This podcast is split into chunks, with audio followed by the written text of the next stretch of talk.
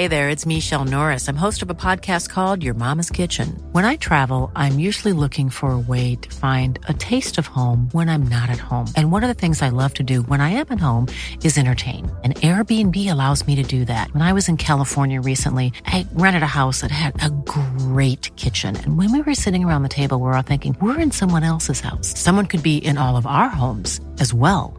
If you have a home, but you're not always at home, you have an Airbnb. Your home might be worth more than you think. Find out how much at airbnb.com/slash host. Millions of people have lost weight with personalized plans from Noom, like Evan, who can't stand salads and still lost 50 pounds. Salads, generally, for most people, are the easy button, right? For me, that wasn't an option. I never really was a salad guy. That's just not who I am. But Noom worked for me. Get your personalized plan today at Noom.com. Real Noom user compensated to provide their story. In four weeks, the typical Noom user can expect to lose one to two pounds per week. Individual results may vary.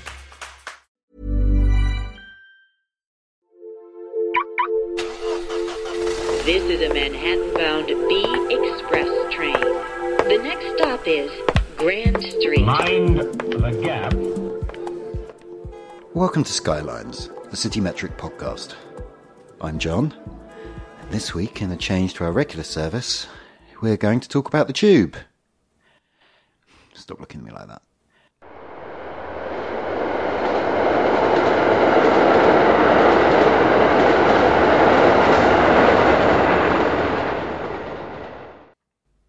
You tell us who you are and what you do? and We'll take it from there. Sure. Uh, I'm James O'Malley. I'm the interim editor of Gizmodo UK and a freelance sort of writer journalist type person. Cool. Yeah, we love those. you've, you've, you've written for us a bit in the past before you went off and kind of did something far more exciting and, and glamorous in editing Gizmodo. But you're you're you're here with us today to talk about um, the tube, but something very specific about the tube. Tell us tell us what you're going to talk about. Yeah, I'm going to talk about how uh, TFL has secretly been. Well, I'd love to say they were secretly spying on us, but unfortunately, they did it all very publicly and very transparently. So, Yeah, I suppose it is. um, if you remember around November last year, you might have seen signs around the tube saying uh, they're. Take, uh, taking part in their trial where they're going to be tracking people's usage of the Wi-Fi on there. So uh, each tube station has um, you know Wi-Fi access provided by Virgin Media now, so it's covered in Wi-Fi hotspots. Most of the underground stations, which are literally underground, have it. Um, and what they were going to do, they were going to be logging to see where people were logging on, and using this data to geolocate passengers. So, for instance, if during the trial you had uh, the Wi-Fi on your phone switched on, so you didn't need to be actually connected to the Wi-Fi network, you just had to have Wi-Fi on your phone switched on. Um, the TFL routers would pick it up and and log you into a database and the, the reason this works is because all of the all um, phones and Wi-Fi devices, so phones, tablets, computers, everything like that, um, each each device has a MAC address. This isn't anything to do with Apple. It's just like a hardware ID number that's unique to your phone, so they can basically track you. So the idea would be that as you're as you're sat on the tube, uh, you know, browsing the internet in between stations, as you went from you know King's Cross to Russell Square to Holborn to Covent Garden to Leicester Square and so on, it would pick you up at each thing and log you and go, oh, you're you're just there, so they'll be able to figure out what journey you're taking. But why why is this interesting? Because I mean, kudos on, on getting the order of the stations right there. Because I was like following up on them. But, but everybody knows, hmm. Like, or the tube map tells you what order the stations are in. So people know that if you're on the Piccadilly line from King's Cross heading south, you're going to go to Russell Square next. So why is this interesting? So I, I think it's interesting for a couple of reasons. So first of all, you've got the sort of the happy reasons, I guess. So uh, it allows TFL to sort of better understand how we use the tube because at the moment, all they can tell about our journeys is when we touch in with our Oyster card or our contactless card, and when we touch out. So if you go from, for example, uh, Liverpool Street to Victoria, TFL know that you've travelled between those two stations, but they don't know how you've got there when there are multiple route options. So using the, the Wi-Fi tracking on, on your phone, and they've done they've on in the research and in, in the documents that they sent me under freedom of information, you can sort of see how they've verified that it does work. They can tell whether you say, for example, went via Oxford Circus because you would take the Central line to Oxford Circus and then the Victoria line down to Victoria, or you just zip around the Circle line, or and, and um, they actually put some percentages on this. So in, on this one slide of a presentation I obtained, they actually revealed that 44% of people taking that journey take um, the Central Line and the Victoria Line. Mm, very 26, sensible, yeah. 26% just sit on the Circle Line. takes a bit longer, but I think I'd be lazy and I'd probably do that as well. And then crazily, there was like 1% of people who go from Liverpool Street to, um, I think it was Euston Square, and then they walk to Warren Street and then take it, the Victoria Line down to Victoria. So that's a, a Those people are crazy. Completely convoluted journey and stuff like that. But I, I think it's it's But, my, sorry, I'm just going to interrupt because my absolute favourite line in this piece was, "And if you change twice, once at Holborn and then again at Green Park, then congratulations, you're a psychopath." um, but two percent of people do do that, and you should never change at Green Park. Yeah, never. exactly. I, I can't understand why why it would um, why it would happen. I mean, someone did suggest to me it could be maybe people have like accessibility needs, but I, I haven't done the, the thinking on that to work out if that would actually make it any easier.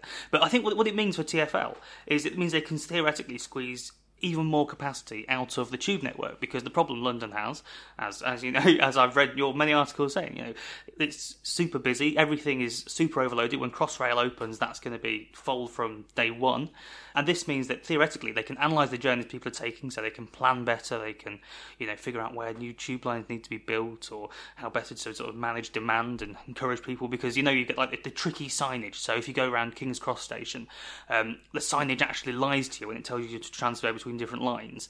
Um, it'll often send you the long way round because the tunnels are larger, so they can fit more people in. Um, and basically, I maybe this could help them write, you know, figure out more lies to put on signs to make people, you know, to, to better increase capacity without having to do the expensive thing and, and dig new tunnels. Just as a, a sort of footnote, I do find it very odd, just the way that costing everybody a couple of extra minutes in their journey through King's Cross can Hmm. make the whole system more efficient and therefore speed everyone up Hmm. at the same time. It's just the, the, the counterintuitive log- logic there is very, very strange. Yeah, it's like I guess it's like a collective action thing, isn't it? Whereas if everyone's sort of an individual, um, you know, we all, we're all selfish. We would want to take the shortcut, but so maybe being dece- being deceived is ultimately a good thing, and we should we should just accept that. I don't, Yeah, I mean, I, I King's Cross is, is one of my, my local tube stations, and like years ago when I used to have to commute out to Hammersmith in West London, uh, I would actually have to get on the, the tube to do that rather than just kind of walking loosely through Clerkenwell as I do these days. Uh, and and some days you literally couldn't get into the station Hmm. because you know obviously King's Cross and St Pancras are two major rail terminals. It's one of the busiest stations, I think maybe the third busiest on the whole tube or something. Hmm.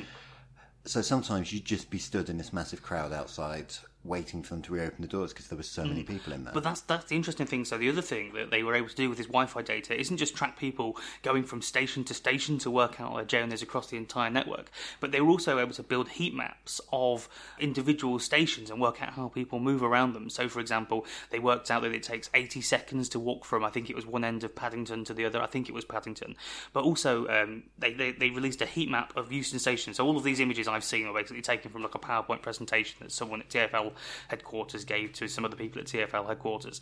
Which and so on this heat map you can see that, for example, uh, the Victoria Line. Uh, the Victoria Line platforms at Euston are the most crowded, the most busiest. So theoretically, in you know maybe if this data, if they start doing this full time, if they start tracking us all the time, you could get to a point where something like Citymapper or Google Maps, when you when it plots your journey, it takes into account how busy the station's likely to be, so whether it's likely to be closed, and maybe you'll get a little indication saying, oh, don't go that if you go that way, it will be really busy, so you might want to take a take a slightly slower way. Maybe you will want to go via, um, you know, change at Green Park and go to Liverpool Street to Victoria because Oxford Circus is so busy or something like that. Yeah, Citymapper already, or at least it used to, I don't know it still does, but it does tell you which part of the platform you want hmm. for your change, doesn't it? Yeah, yeah. Which is which is also useful, but might be one of those things that kind of actually makes bits more busy. Like if you get everyone piling on to hmm. one bit of the train because that's where everyone gets off for the major change on that line, you could end up with half the train sat empty. Hmm. So again, you kind of wonder if actually you need to be giving people what looks like bad advice just to kind of make everyone's lives easier. Hmm. No, I, I, I, I think that's a, that's, that's a, again, I can't think of a particularly insightful thing to say in response to that, but that, that's, that's another interesting point.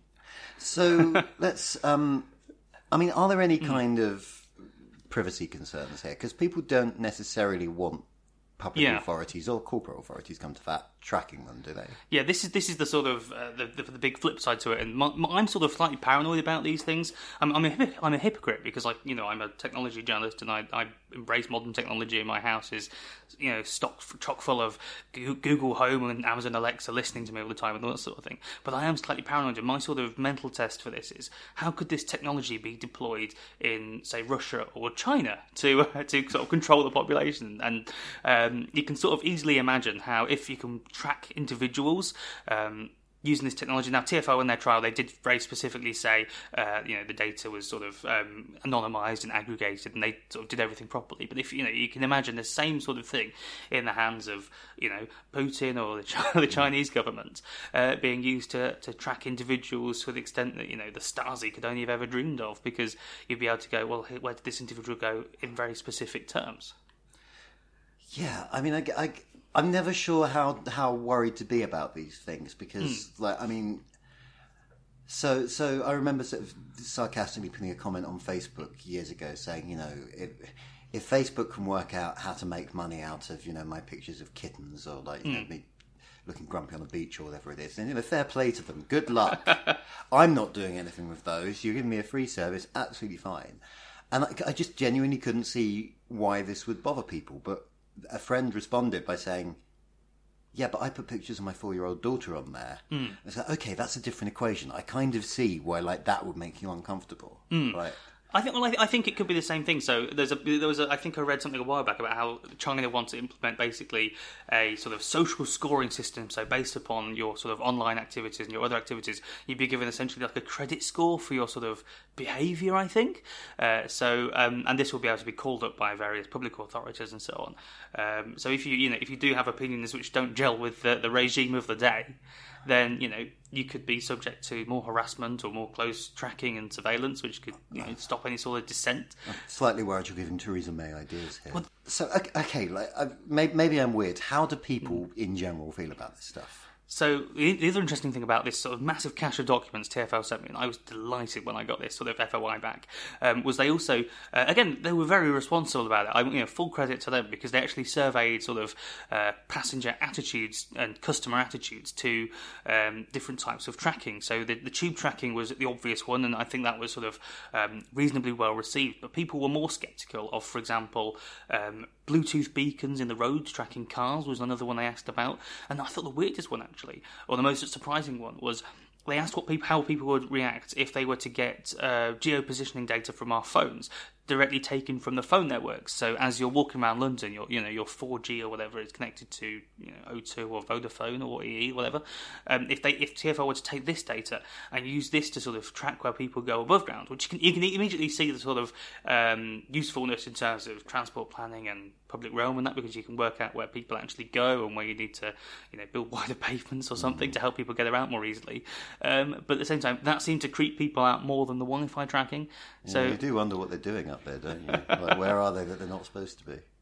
Uh, Well, uh, so, yeah, the other, the other sort of un, un thing, the scary thing that underpins this is we know we know that uh, the you know the surveillance state is something that um, the security services are very keen on. We've seen from the Edward Snowden NSA disclosures that um, governments of all kinds are wanting to to track and monitor behaviour in bulk without any sort of cause to do so.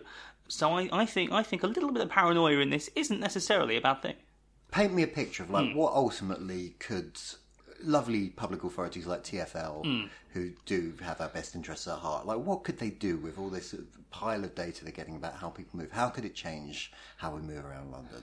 basically it can make the whole uh, transport system more efficient without having to spend the money on building new tunnels, buying new trains, and doing all doing all the expensive stuff. So um, if they can make us, uh, you, you know, take different routes by adapting their, their signage or watching how we move and sort of accommodating us in terms of uh, how they manage, you know, how they how they manage the flow of people, putting up more barriers, putting you know all these sort of subtle sort of nudges, I guess you might. Um, it could, it could basically mean they can squeeze more people onto the existing transport infrastructure, which which is a, which is a very good thing.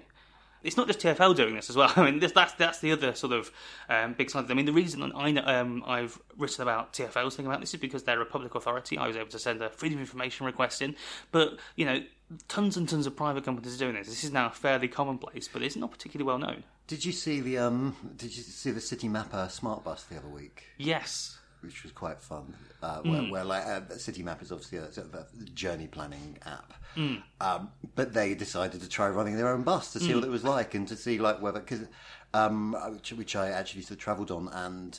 The guy, one of their their developers, was telling me basically they think there's a gap in the market between buses and private cabs for like you know vehicles that could take like eight to twenty people, basically that might kind of plug some of those sort of last mile bits. Yeah, well, I, I guess if using you know using the data from our phones and being able to track us basically door to door rather than just station to station or whatever, that enables them to you know better know exactly where we want to be, so they can have these sort of on-demand services. I mean, CityMap aren't the only ones doing it. I think uh, Ford they recently bought a small company. Its name escapes me now, but they they were based in San Francisco, which runs basically a, it's like it's like carpooling, so people going to work essentially a, a large minivan doing the same sort of thing. And even Uber, they I remember Uber they they um, announced they were going to have um, vehicles running on specific set routes in, in, in as like a trial in the Virgin City, and everyone just sort of said.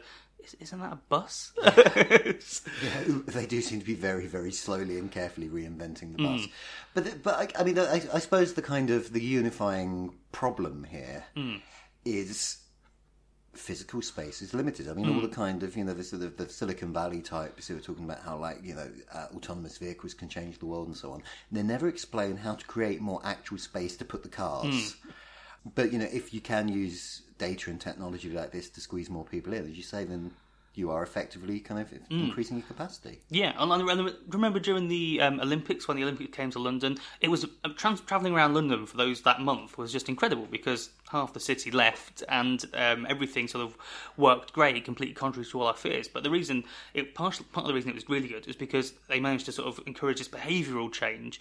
Um, and making people travel at different times or work from home and so on. And that basically effectively created more capacity in the city for transport. So if you know if data can be used to sort of drive that sort of change, then that's that's a good thing. So to sum up, data is good for you. Yeah, as long as it doesn't turn into an awful totalitarian nightmare. Oh well. Can't wait. Hey, it's Ryan Reynolds, and I'm here with Keith, co star of my upcoming film, If, only in theaters, May 17th. Do you want to tell people the big news? All right, I'll do. Sign up now and you'll get unlimited for $15 a month in six months of Paramount Plus Essential Plan on us. Mintmobile.com slash switch. Upfront payment of $45 equivalent to $15 per month. Unlimited over 40 gigabytes per month. Face lower speeds. Videos at 480p. Active Mint customers by 531.24 get six months of Paramount Plus Essential Plan. Auto renews after six months. Offer ends May 31st, 2024. Separate Paramount Plus registration required. Terms and conditions apply if rated PG. There's never been a faster or easier way to start your weight loss journey than with PlushCare. PlushCare accepts most insurance plans and gives you online access to board-certified physicians who can prescribe FDA-approved weight loss medications like Wegovy and Zepbound for those who qualify. Take charge of your health and speak with a board-certified physician about a weight loss plan that's right for you. Get started today at plushcare.com slash weight loss. That's plushcare.com slash weight loss. plushcare.com slash weight loss. Hey there, it's Michele Norris. I'm host of a podcast called Your Mama's Kitchen. When I travel, I'm usually looking for a way to find a taste of home when I'm not at home. And one of the things I love to do when I am at home is entertain. And Airbnb allows me to do that. When I was in California recently, I rented a house that had a great kitchen. And when we were sitting around the table, we're all thinking, we're in someone else's house. Someone could be in all of our homes as well. If you have a home, but you're not always at home, you have an Airbnb. Your home might be worth more than you think. Find out how much at airbnb.com/slash host.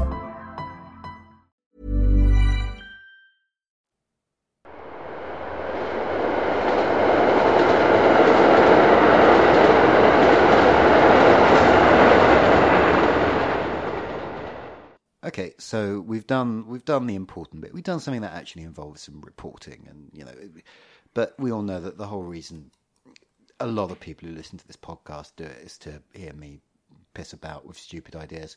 So I've invited our very own stupid idea, Mr. Stephen Bush, back down into the podcasting chamber, so that we can um, well rank the tube lines. We decided to, because that's that's some quality content, isn't it? That's some some real real hard work we're going to put into this. From one. worst to best. yes. Let's do this. Okay, so start at the bottom. We've got how many? Okay, first off, how many tube lines are there? 12. Are you confident on that? I'm pretty confident. Yeah, There are 11. eleven. There are 11. Okay, wait, wait, wait, wait, wait. What are they counting? Well, I mean, this is this is what we need to, to work out before we. So, I mean, th- th- there are 11. There've always been 11. No, I'm sorry. The London Overground clearly counts. It's got a roundel. There's, like, everything has a roundel these days. The tram has a roundel. No, but the tr- but does It's the on the tram go map. underground? The DLR goes underground. I would count the DLR. 12. 12. Not a The tube D- line. No, the No. DLR definitely counts, right? The Overground's a bit weird because it's actually like eight different lines, and occasionally on my station platform at Stoke Newington, people will kind of come up to me and go like, how do I get a train to Shoreditch? And I just, it's one of those things where it's like, I know it's not appropriate to laugh, but you just think, I find it so hard to start. Actually, Shoreditch, bad example. Just go, just go to Liverpool Street and walk. But you know, like when someone goes, "How do I get to Highbury and Islington from Stoke Newington train station?" You're just like, "Well, um, Okay, I have I have an up." o- I have an overground fact for you. yeah." That um, apparently uh, TFL was seriously talking about giving them different line branding identities and showing them in different colours on the map. So instead of all being orange, you would have like you know. A, what they call them hollow tram lines. You know, they've had like a purple one and a blue one and a green one and so on. And Boris Johnson said no. Wow, Boris Johnson, bad guy, hates commuters. Who Hates knew? hates individual line identities. Um, I mean, I don't know why he would have done that. I think there's I think there's possibly a case to be made that perhaps if they'd done it right away, when there wasn't really the buy-in to the overground, as as you, as sort of another parochial, lifelong Londoner, will know, there was a long suspicion of kind of commuter railways because there'd just been a byword for just I'm Yeah, yeah, a lot of them are terrible. yeah. Um, I actually grew up on one of the good ones. It was you know, so like you know the the line from Liverpool Street to Shenfield, which oh is yeah, soon now the to- C2C. No, no, uh, it's Crossrail. It's, it's now I can't remember what the brand identity is at Yeah. the moment, but but that one's always been quite good, where you get a train every five minutes. Um, so I think that possibly they had to call it the London Overground in order to sort of remove the stench around it. But the DLR definitely counts. It doesn't count. It's not a tube line. Also, DLR is also about, according to Wikipedia, it's seven different lines. Mm, Well, Wikipedia is wrong. Um, I There mean, was so- a period in the nineties where they tried to where they tried out different colours on the DLR map, and it didn't really take. So my I, I'm going to maintain that what we need to do is have 13, 13 lines, right? I was wrong about 12, but I was wrong because there weren't enough. Overground, DLR, the other ones, right? Those are the ones we're ranking. Okay, but both the district and northern lines have a claim to be two different lines. Yeah, but they don't. They do. They've got branches, branches on lines. Okay, but the, the problem with the district line is you've got branches going off in both directions from Earl's Court. Yeah, but they don't form two complete lines, right? If there was one which went from like Upminster to The only there literally there is literally one station on the entire. You can get a train from Upminster to Kew. What are you no, what I mean is if you could only get one from Upminster to Kew, and then you could only get one to I don't know the other branch. Um, the, if I was listening to this in the past, Stephen AJ would just be like, "Wow, you sold out, man! I could have told you so. I would have enjoyed this podcast so much. I'd have been your number one fan. Our number one fan is Angry Sai. Hi Julia, how are you doing? I would have been a bigger fan than her. I right? don't think you would. I used to know. I could have told you exactly how long every tube line was. The longest is the Central Line, fifty-two miles. Fact fans. Well, is that just is that end to end or is that counting branches? I have no idea how it's metri- how it's measured. I had a big book. Well, then you're not a I- proper fan, are well, you? Well, I you, I was once. Now I do other things. Um, But but yeah, okay. The district line is really two lines because there is only one station that is served by every district line train. no, that's but it- it- it's not two lines because if it was two lines, you would you would have to you would have to choose which one of those two lines that you're on to go anywhere in the network, right? But if you're going from say Blackfriars to Westminster, a journey I do sometimes as many as four times in a given day, um, from our office to, to, to the, the Palace of Westminster. Uh, I, I don't go, oh, I'd better wait for the for this one. I can just get on any district line change. You've and there are two branches. I right hate to tell right you at the end. something, Yeah. but you've forgotten the Edgware Road branch. So, So that doesn't. This is the point. This is the whole point. This But is why not- it's a separate line. but you can't only You go Edgware Edge- Road to Kensington Olympia or to Wimbledon, but you can't get Edgware Road to, to Richmond. You certainly can't get Edgware Road to Upminster because you know it goes the wrong bloody way. It's a separate line. No, no, no. It's it's anyway. We're The going to The Northern Line is also two lines. If we're realistic about it. but it. we're going to rank them for the purpose. What kind of messed up city has two different lines through the centre of town and calls them part of the same line. It's Oh. not a line; it's a network. Okay. And we just do it to wind the tourists up, right? It's just so that like you can occasionally bump into people in Goodge Street who are like, "Where's Borough Market?" and we can go, "You, you rube, you hick." I feel that, to be honest, you're starting to come across a bit like Michael Douglas in that film where he kills a bunch of people, falling down. That one. You know what I'm actually doing? What? At the start of this conversation, where we had an argument of how many lines there were, since then I've been looking for a list of all the lines on on, on the internet, and it's surprisingly difficult to do, just so we don't miss any. Okay, but it's fine. We've got our 13 lines. Eleven Right. lines. I'm going to rank the 13 lines, okay? Regardless, I'm ranking all 13. Sure, and John Hurt is a proper Doctor Who. He is a proper Doctor Who. He is actually. I should have said Yeah. Richard. Grant. I, sh- I think you should have gone for the massive troll factor and, uh, Peter Cushing. Yeah. So the Peter Cushing of this line, actually, I don't think Peter Cushing is the worst. Um, so the the Peter it is Peter Davison, isn't it? The, the worst of the lines, the Britta, the Peter Davison, the opposite of Batten. Batten. Okay, Peter Davison's great. It's Colin Baker. Colin Baker's got better um, Big Finish audio adventures. No, no, no. We're not having this. We're not having this. Let's just keep off this. The worst, the worst tube line. The worst tube line is the Bakerloo, right? No, For a it's- couple of reasons, right? One, it's weirdly hot. Two, it smells. It stinks. Like, it's does been in service for far too long. You sit down and you sometimes regret. I've occasionally sat down and left with my trousers marked. It's grimy. It has two like, and because obviously there are there are many metrics for what makes a tube line bad, which I imagine we will discuss as the podcast goes on. But one of them is surely the number of people who mill about on it, who who are you know a, a school trip from another country, and that that line is chock full. London Zoo, Regent's Park, the South Bank. It's just full of things where you just like are surrounded by like children who sit there being like teenage and and German at you, so they can't understand that you're trying to move them out of the way. But it's it's pretty quick. It goes to some good places. It's not like I think right at the bottom. I would probably put. I hate to say it because it was my childhood line, but I think it's the district.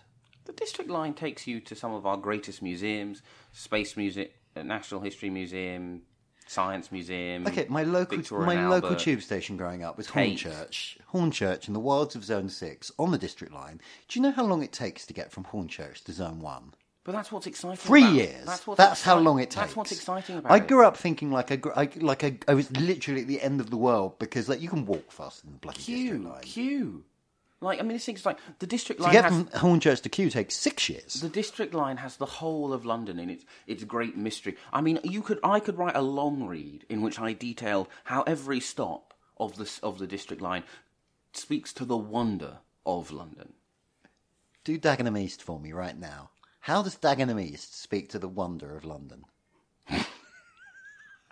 Okay, you made a rub for your own back there. Dagenham you? East, Dagenham East. No, I've got this right. Um, speaks to the variety of people who live in London, right? So Dagenham East, where It's you know, the second whitest borough. yeah, and it's the people who don't like the the diversity of people who live in London. So they've moved saying, out "Ah, and they this sit is, there going this like, is the home of London. they It's very, going like- very important and long-standing racist. they sit there community. going, oh, the, the East End's changed, hasn't it? You don't see anyone you recognise now. I used to have an East End accent growing up, and yet I can't do one. But anyway, um, I, I, as I think I've told the podcast before, I have one that I can only do when I'm drunk, or like when it's embarrassing when someone's like fixing our plumbing. That's not a metaphor. I mean, when someone is literally fixing the plumbing, I will drop into this kind of estuary English, which I can't do.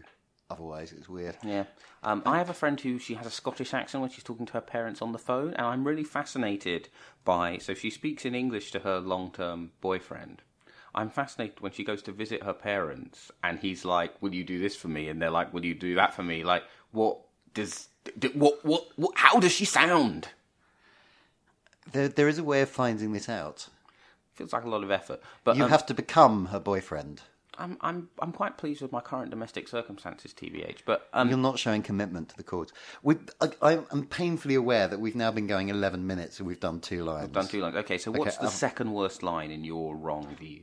I think actually, I hate to say it, but I think it's the circle, Um, why? not a circle. All right, UKIP.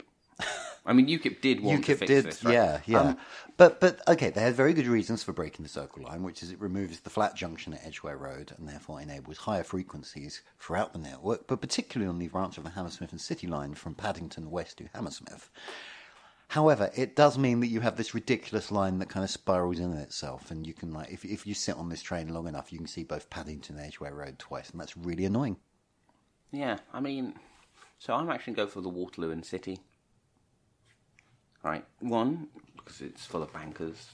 It's also it's basically it's a line for people who hate London, isn't it? Right, people who commute in from Virginia Surrey, Water or wherever, uh, or, and then they get another train to port them from Waterloo to the city, and it just ultimately it's it's anti-London. So yeah, Waterloo and City. That's that's the second worst.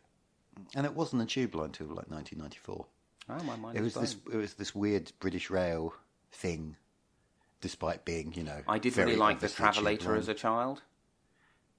Yeah, I I used to, I think when I was probably about eight, I did force some grandparent or another to take me to Monument so that I could get the escalator linked to Bank. Yeah, when the 1995 uh, stock, which are obviously multicoloured, came in, uh, and they were still running the old grey stock. Literally, one of the things I used to quite like as a child because I was way cool is we'd go to Mile End Station where we lived, we'd wait until a multicoloured one came on, we'd get on that, we'd ride it to Bethnal Green, and then we'd switch over platforms, wait for a multicoloured one, and go back. I was a low maintenance child. Do you want to know something even sadder? Yeah. On Sunday, I did one of my long, pointless walks, and I specifically decided to walk east because they were trying the new Crossrail trains on, on the line I grew up on. So I thought, I know, I'll walk to Ilford and I'll get one of those trains back. And I sat on that platform quite a long time before it became clear to me that none of those trains were running today.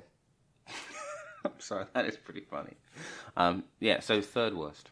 I mean, we're kind of. I mean, between us, we've knocked off four lines. There's only seven to go.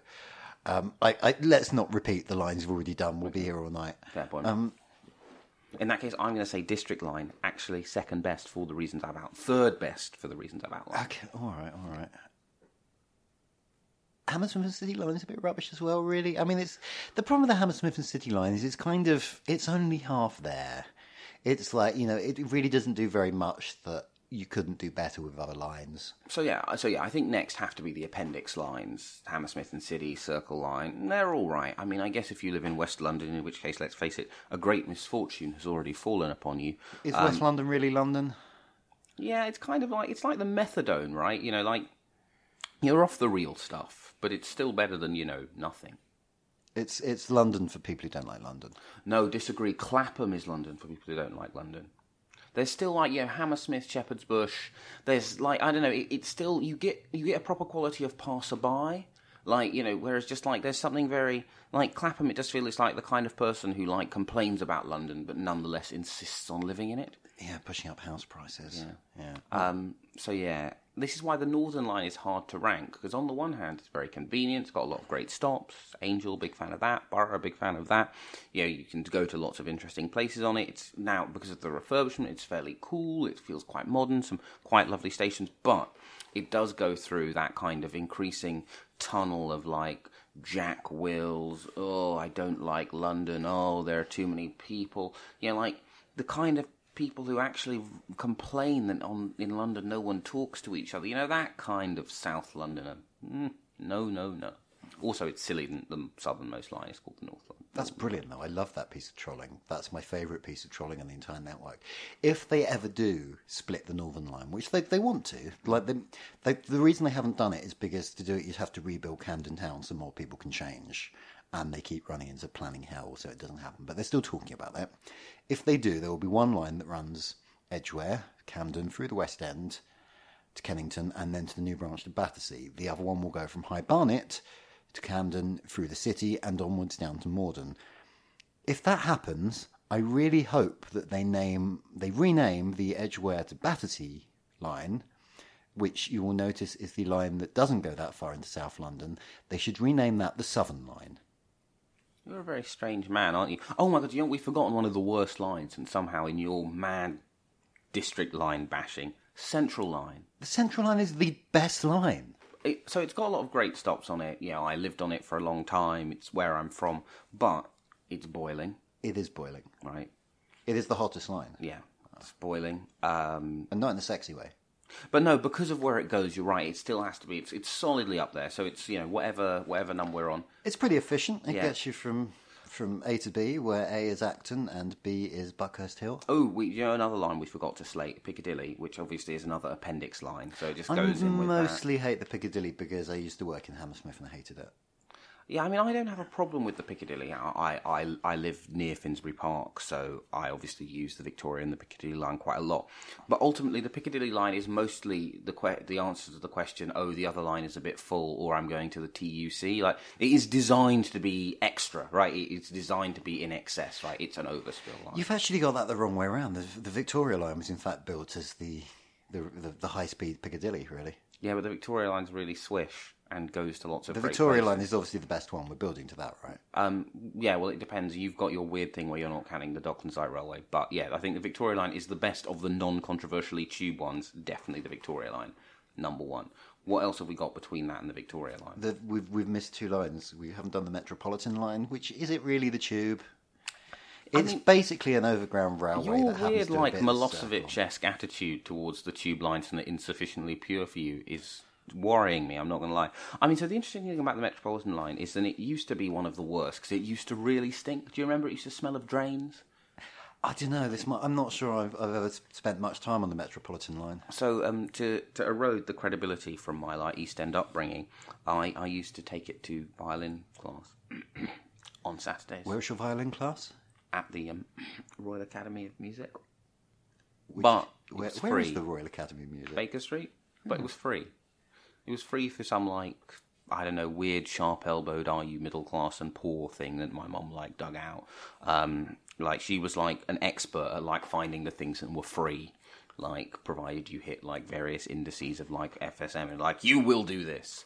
Um, so yeah, it smelled of poo. Um, also, there is a definite period of your life when you're a small violinist when your violin is slightly too inconvenient for you to carry, and so it's quite a miserable experience lugging it places. What grade did you get to? Got to grade four, five. I got to grade three. Oh.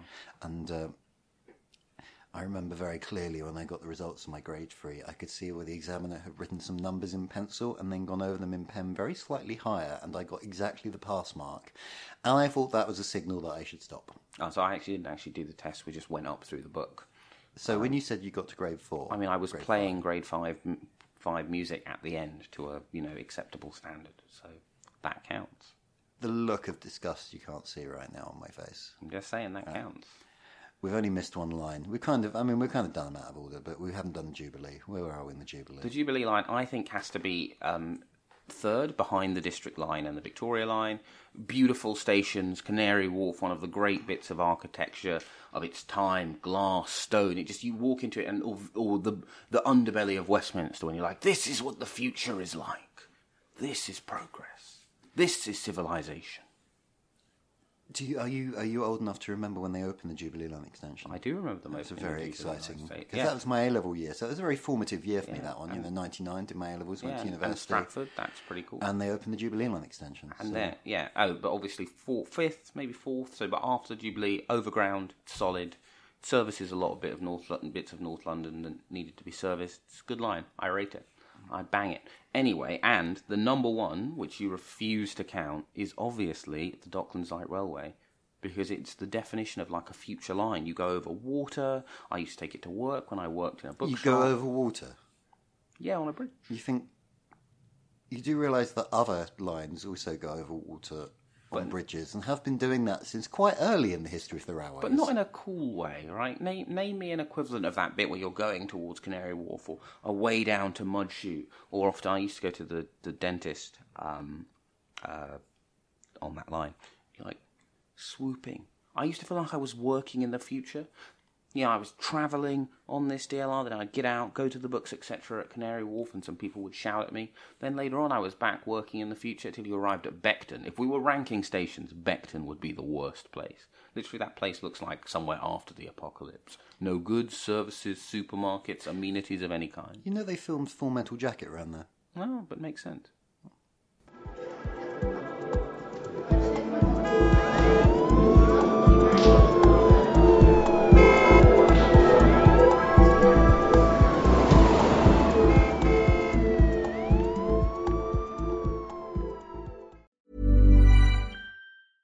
Hey, it's Paige DeSorbo from Giggly Squad. High quality fashion without the price tag. Say hello to Quince.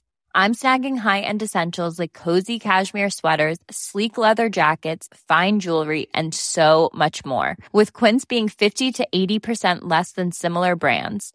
And they partner with factories that prioritize safe, ethical, and responsible manufacturing. I love that. Luxury quality within reach. Go to quince.com slash style to get free shipping and 365 day returns on your next order. Quince.com slash style. Planning for your next trip? Elevate your travel style with Quince. Quince has all the jet setting essentials you'll want for your next getaway, like European linen, premium luggage options, buttery soft Italian leather bags, and so much more. And is all priced at 50 to 80% less than similar brands. Plus, Quince only works with factories that use safe and ethical manufacturing practices. Pack your bags with high-quality essentials you'll be wearing for vacations to come with Quince. Go to quince.com slash pack for free shipping and 365-day returns.